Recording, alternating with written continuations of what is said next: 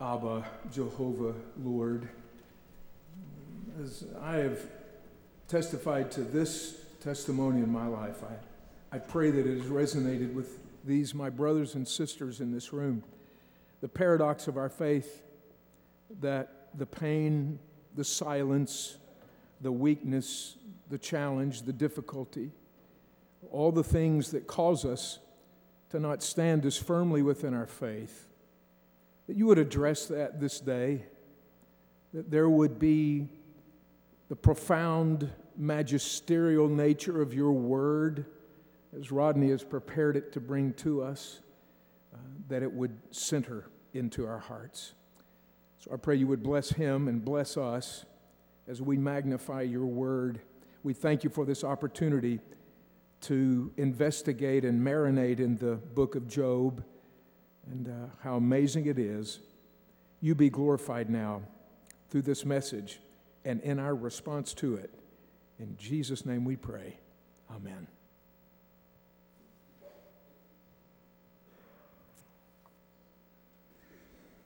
Annus horribilis. Now, often do you hear a message begin in Latin? These words were uttered by Queen Elizabeth II. The occasion was the London Guildhall in London, England, the United Kingdom. It was the 40th anniversary of her accession to the throne. She had gathered with the assembled, and she did something very uncharacteristic for her. She pulled back the veil for just a moment to her own heart and her own thoughts. And as she looked out at the people, she said, Horrible year. Now, if you're old enough, you may remember some of the happenings in 1992 over across the pond. It was a year of scandal within the royal family. The Queen's children's marriages were disintegrating. It was fodder for the tabloids, and every day it seemed like there was another embarrassment.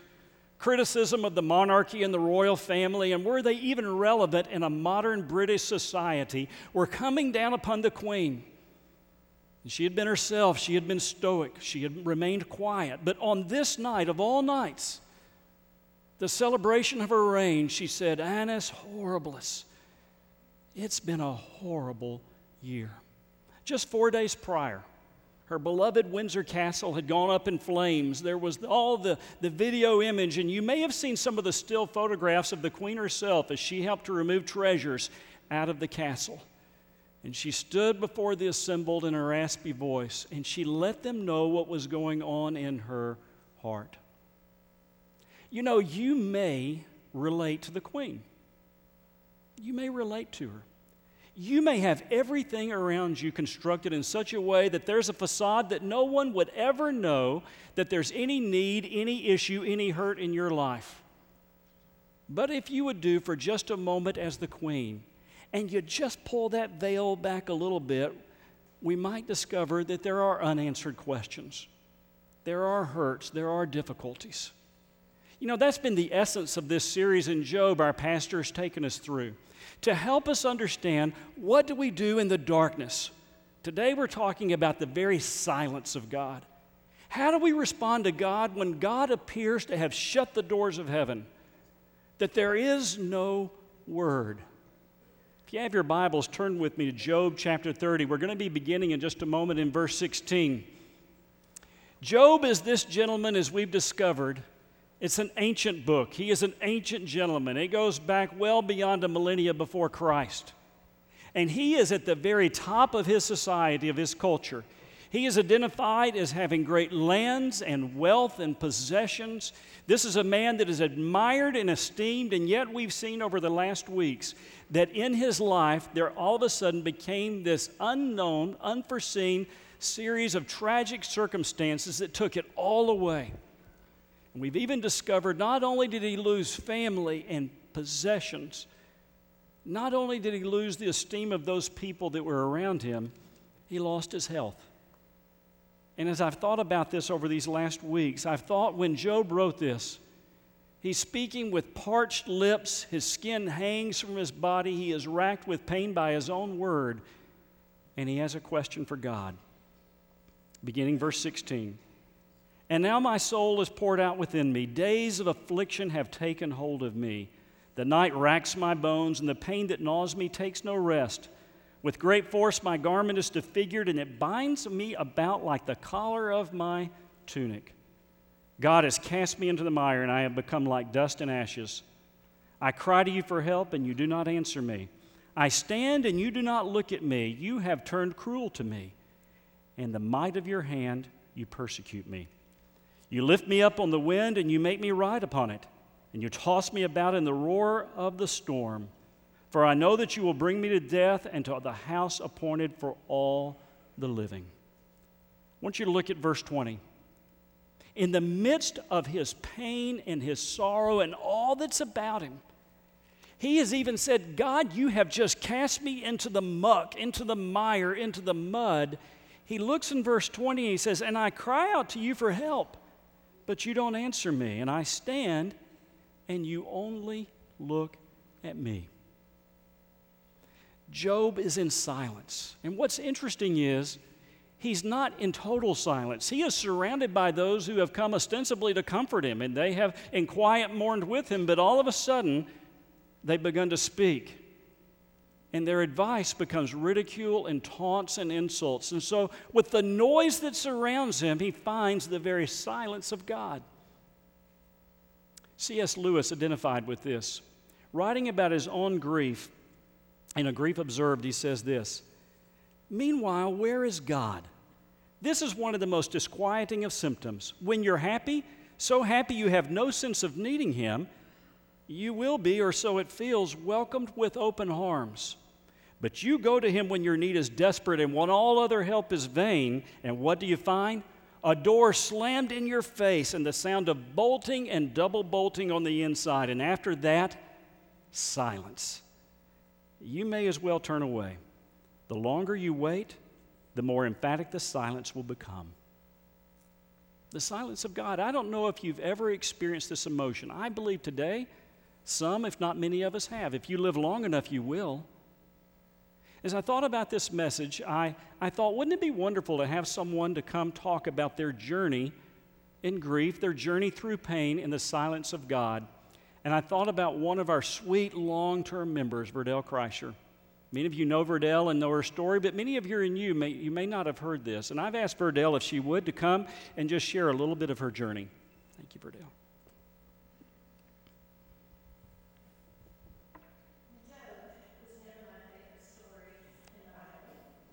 I needed him. Many years ago now, I was sitting um, on a Sunday morning in June, a beautiful Sunday morning in June, in the balcony. My daughter was sitting next to me, and um, my others, my two sons, were elsewhere in this sanctuary.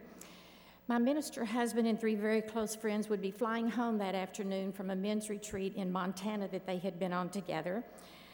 Um, and you know, I was sitting in this sanctuary and I was really feeling a great deal of contentment. Um, I had two grandchildren at this point. I was 46 years old. My children were doing well. I, we were all healthy. There just were no storm clouds on my horizon. But then an airplane didn't come home that afternoon. And by three o'clock that afternoon, I was pacing my backyard and I was begging, please, God, please don't tell me that my greatest fear has come true. Because I think the greatest fear for all of us is that we would lose a spouse or a child or someone in our lives that, that helped make our lives make sense and give it a depth of its meaning. The plane was not found for three days, and this church was very much a part of the drama that goes on with such a, a public event. And on the day that we got the message that there were no survivors, my life suddenly and irrevocably changed. Two days after that message, there was a memorial service here in this sanctuary uh, with overflow attendance in two other churches in the city. And the day after that, which happened to be July the 4th that year, there was a funeral three hours west of here in the little town where we both grew up. And driving back to Dallas after that service, and all of my little family was in the car together, and just before I fell asleep, I remember a feeling that I was standing at the entrance to a deep, dark tunnel, and I didn't want to go in. And in my almost asleep state, I kept feeling behind me, and there was nothing there, as if there was nothing to go back to. And I, and I realized that I had no choice. I had to go in that tunnel. And I didn't know if I'd come out the other side, but I didn't really want to at that point. Because I knew the pain I was feeling when I could hardly breathe as it is would only be worse as the time went on. So, in the days and the weeks and the months and even years to come, everything I had ever believed, everything I had ever been taught, everything I thought I knew was severely tested. And as time went further on and reality and emptiness and what I called relentless pain set in, so did silence and so did desperation.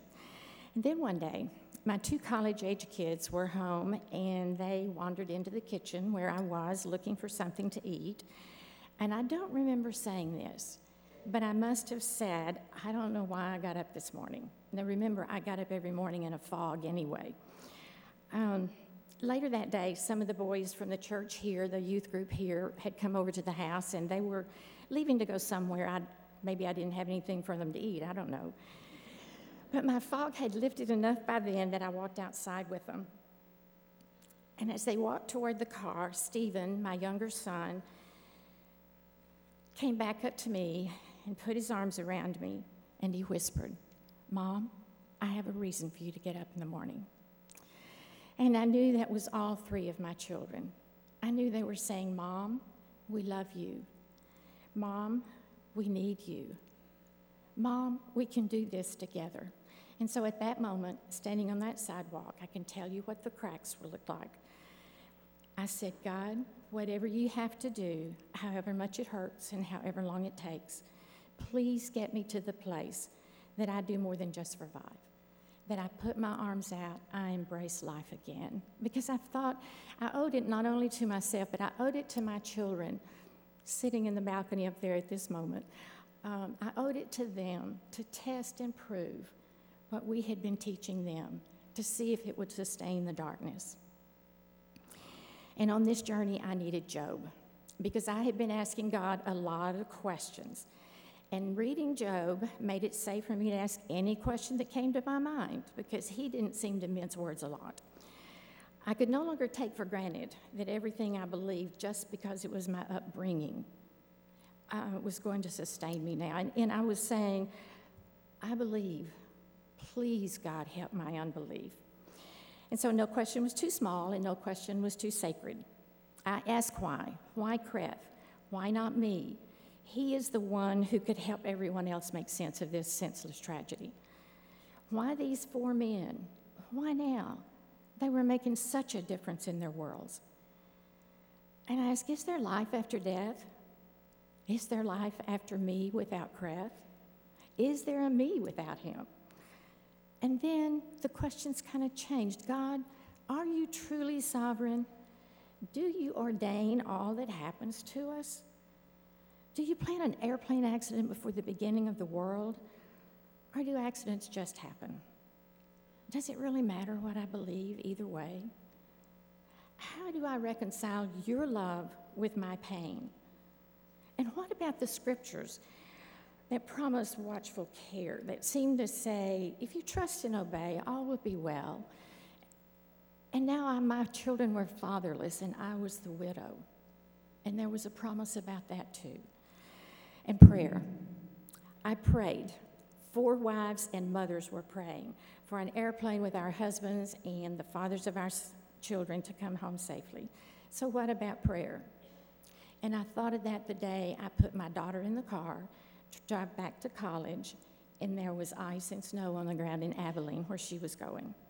And these were no longer theological questions, they were real life questions, just as they were real life questions for Job. And then one day, as I was wrestling once again, excuse me, as I was wrestling once again with these questions, um, I began to realize that I was asking of an infinite God answers my finite mind couldn't understand where he could give them. So I was no longer looking for answers. I was looking for a God bigger than all my questions, and my journey changed because I understood what Job said when he said, My ears had heard of you, but now my eyes have seen you. And now, in my aging life, where things seems to be changing faster than I can adjust to them, I cling every day to something that minister husband of mine said long before I lost him when he said, You can trust in the character of God beyond what you can understand. And I want to leave you with something that Henry Nouwen said. Please listen carefully to the last words of this. He said, I believe deeply that our few years on this earth are part of a much bigger event that stretches out far beyond the boundaries of our birth and life. I think of it as a mission into time, a mission that is very exhilarating and even exciting, mostly because the one who sent me on the mission is waiting for me to come home and tell him the story of what I have learned.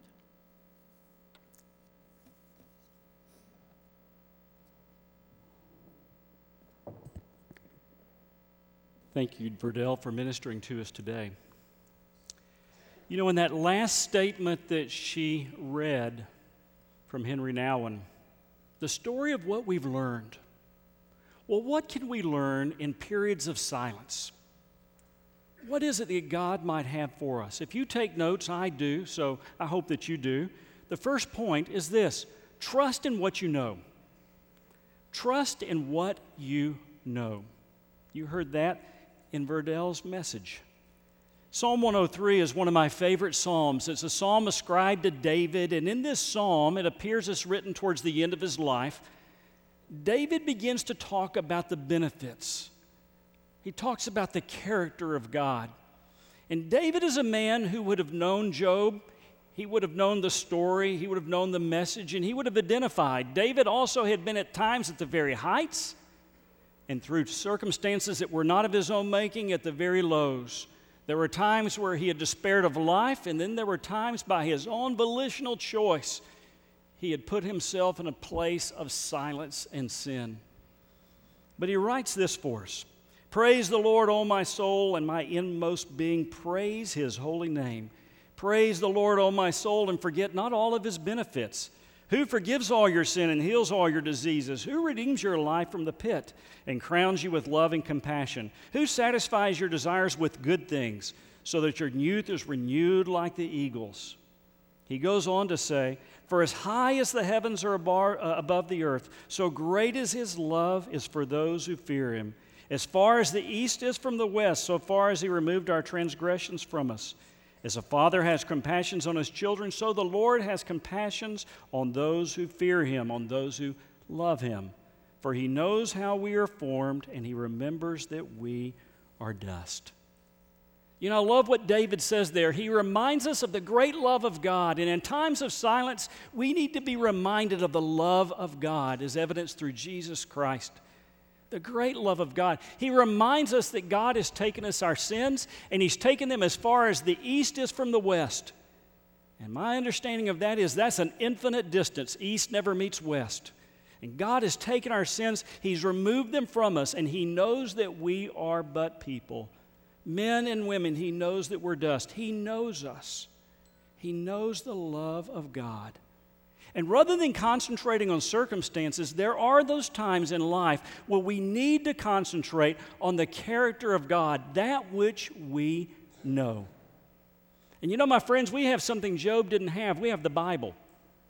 We have the Bible. We have the very promises of God. And as I was thinking about this message today, I opened my Bible and I noticed places that I had circled. And I don't know about you, I'll write in my Bible and I will circle things that are meaningful to me or promises that I see. And I found promises all across the Bible that I had circled, some that I dated. I don't know why, but I had dated them. On that day, it meant something to me. And I was able to see, and it was one of those moments for me, even preparing such a heavy message of just great joy, as I recollected all the love that is mine in Jesus Christ. So let me just go over a few of these with you. If you were ever in a church as a child, you learned John 3:16. We were led by boys and girls in worship today. They know that Jesus came, that they are loved.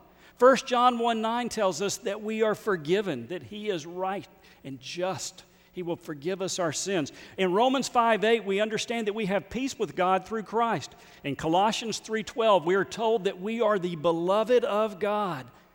You are the beloved of God. Psalm 27 1, there's light and there's direction. In Psalm 119 105, we're reminded that the Bible gives us light for that next step. When all seems dark, God, by His Spirit, God, through His Word, will give us enough light, and sometimes you just need enough light for the next step. That's what I heard in Verdell today. Just enough light for the next step. We understand in Philippians 4 that when we are anxious, that God is with me. We're not to be anxious. He's with us. In Philippians 4:19, he will meet our needs through who? Through Christ Jesus. In Colossians 3, he talks about the need for fellowship. You know, this morning we've gathered in the sanctuary and we have engaged our heart in worship. You have sung. I loved a few moments ago the anthem, and I loved the hymn, Tis So Sweet to Trust in Jesus. And there are those days in life, that's all that we have is our trust in Jesus. But we're reminded also in Colossians 3 that we're called into community. And if you're not part of a connect group, you're missing one of the beauties, one of the blessings of Park Cities. It's where in a church you're known. In a sanctuary, we have a 30 second stand up and greet. We're not known, we're anonymous. But in a connect group, we are loved. We belong. It's where ministry takes place. I oftentimes tell people who are thinking about coming to this church join quick if you think you're going to get sick, because we're going to take care of you. But we can only do that when we know you, and we know you best through connect groups. Through connect groups. Find one. If you're not in one, let us help you find one. In Romans 8:28, we can understand even despite the present circumstances of my life that God can do good if I will allow. We can understand in 1 Corinthians 10:31 that when the work is mundane, when it seems useless, that God calls us to give our best to his glory. In Isaiah 40, 29 through 31, we understand that when we're weak, He is strong and He will give us wings to mount up as an eagle. We understand in Mark 11, 24, Jesus says he hears us, even in spite of the silence. As believers, as followers in Jesus, he hears us. In James 1 5, when wisdom is required, wisdom is given. And so, my friends, here's what I want you to do. If you have a pen, or you can get a pencil out of the pew rack, turn to Colossians. I want you to turn to Colossians 3:12, and I want you to circle it. You can date it. And I want you to remind yourself I am the beloved of God. Because there are those days, there are those seasons when we don't feel it. And by the very promise of God, whether I feel it or not, I am beloved. You are beloved by God. So the first thing is trust in what you know. Trust in what you know.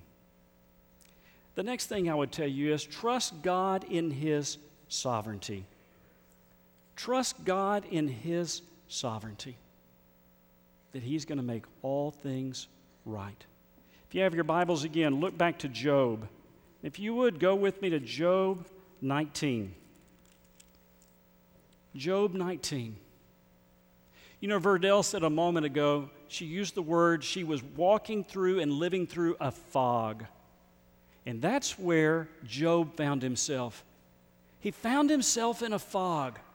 He found himself in a place where he did not know what was going and how to process it. He has his friends who are taunting him, and it seems like God is not speaking to him. And then all of a sudden, the fog begins to lift. The fog begins to lift, and God gives him a word of clarity. Look with me in verse 23.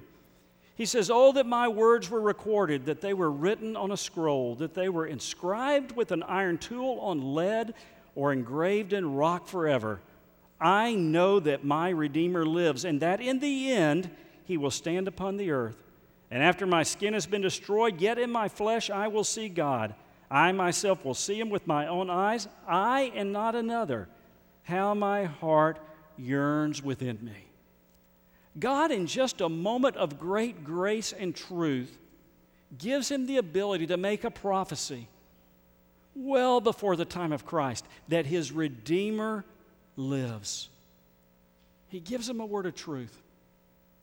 Charles Swindoll writes these words Enduring a painful journey can be done a lot more easily if you embrace truth as your traveling companion. Not only will it give you hope, it will clarify your perspective. Not only does truth, not only is the Word of God, not only is the Spirit of God working within us bring truth, it brings clarity to the situation I find myself in. I love the New Testament epistle, 2 Timothy's.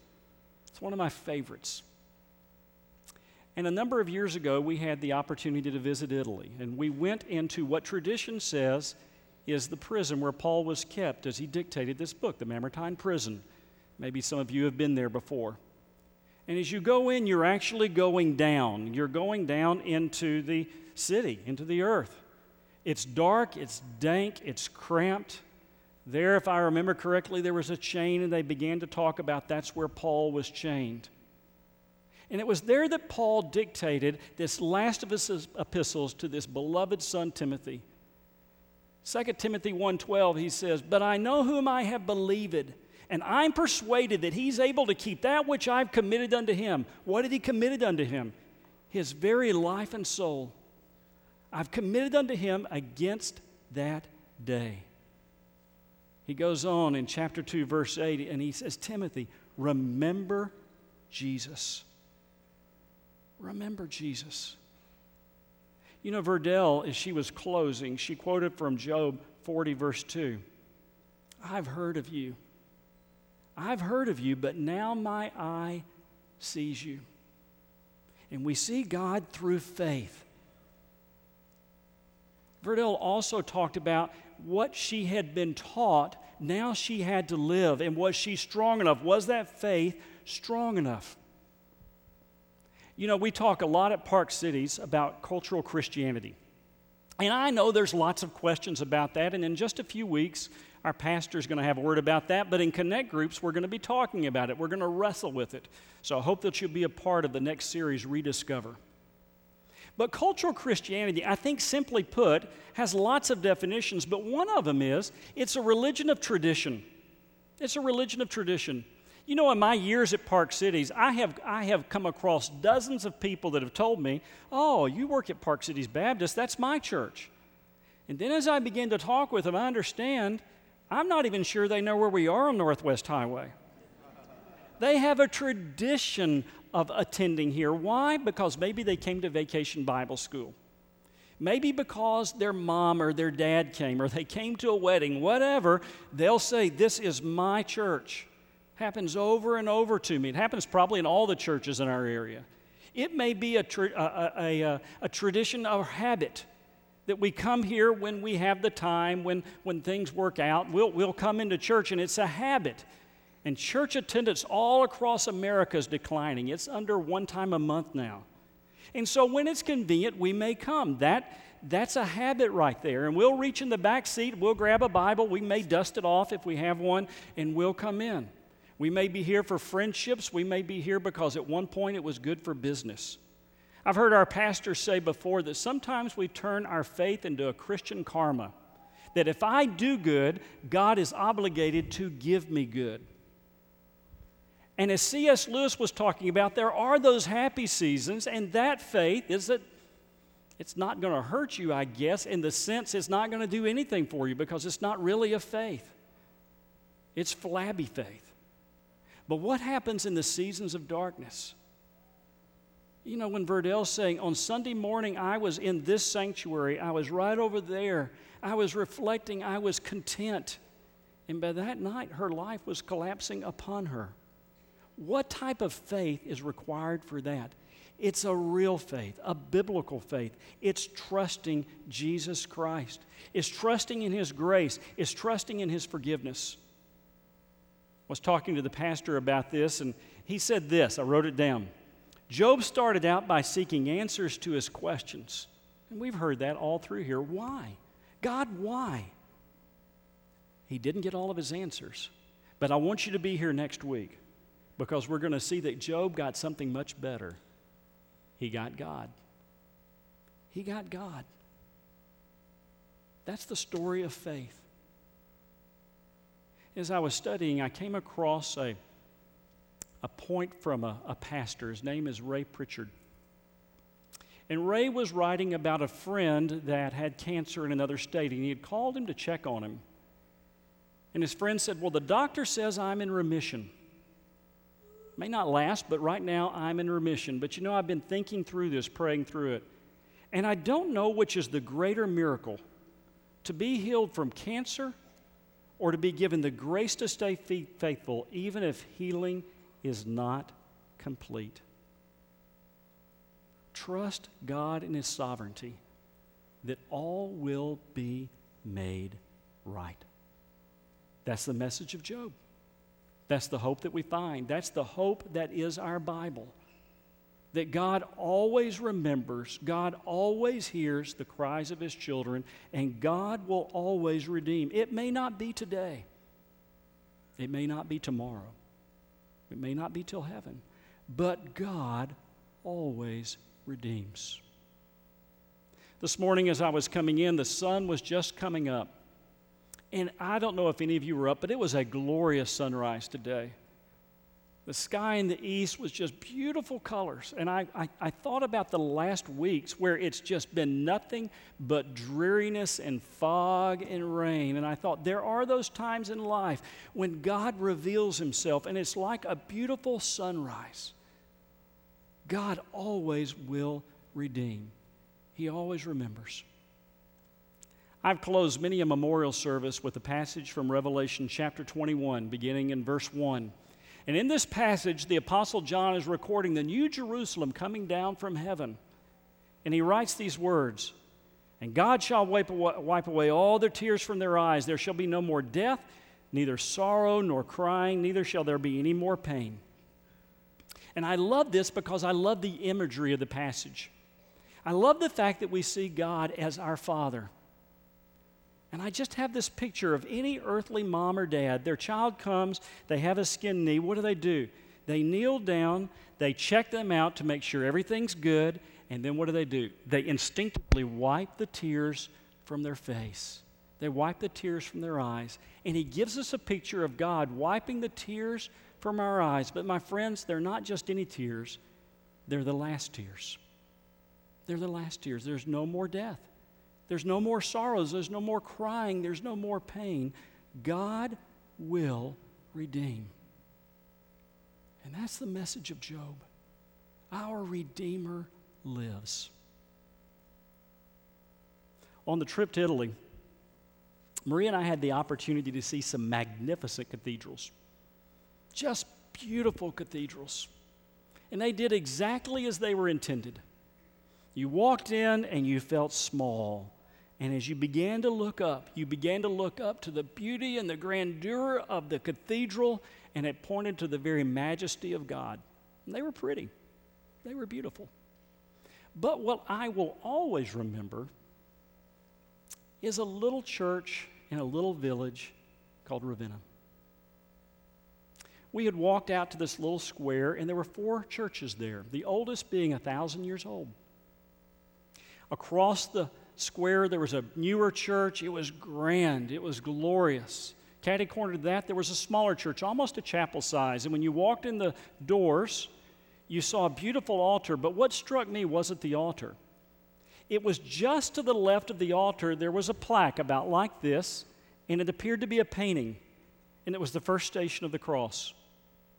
And I noticed that all around this chapel, there were these plaques. And as you followed them around, you were taken in to all the agony of the cross, the love of Jesus for us. And when you got to the other side, right at the altar, there was the last plaque. Your eyes were drawn up, and there was a crucifix hanging from the ceiling. The Apostle Paul said, Remember Jesus. Remember Jesus. Remember his story. His story is our story when we have placed our faith and trust in him. When the days are long and when they seem dark and the silence is overwhelming, you remember Jesus. You remember his love extended to you on the cross. That's the love of our Lord. He, Hebrews chapter 4, as we close, verse 14. Seeing then that we have a great high priest who has passed through the heavens, Jesus, the Son of God, let us hold fast to our confession. For we do not have a high priest who is unable to sympathize with our weaknesses, but one who in every respect has been tempted as we are, yet is without sin. Let us then with confidence draw near the throne of grace that we may receive mercy and find grace to help us in the time of need, the time of silence, the very grace of our God. John Newton was a notorious sinner. And yet, in his sin, he found Christ. An incredible, glorious, redemptive story. We're going to close in just a moment with a hymn that he wrote. It's one of our favorite hymns, Amazing Grace. But there's that third stanza I want to read to you. Through many dangers, toils, and snares I have already come. Tis grace hath brought me safe this far, and grace will lead me home. Grace will lead me home. Would you pray with me? Our Father, in the quietness of this moment, I pray that you'd meet us at the very point of need that has brought us to this place. Father, I pray for those here today who do not have the hope that we've spoken about. They've never come to that place where they have trusted Jesus. I pray, God, that you would bless them at this moment with a word of clarity and help them understand their need for grace. Father, I pray for those in here today who are in the middle of that difficult, horrible season. I pray you'd bless them. And that, Father, in the quiet, in the moments before us, that you'd speak to us and that we would respond. I'm going to ask you right now, if you would, in the quiet of this moment, to remain seated and just to pray. Ask God what He has for you this day. And how should you respond? In a moment, Stephen is going to come, and while we remain with our heads bowed and quiet, he's going to sing over us and take us through our time of commitment.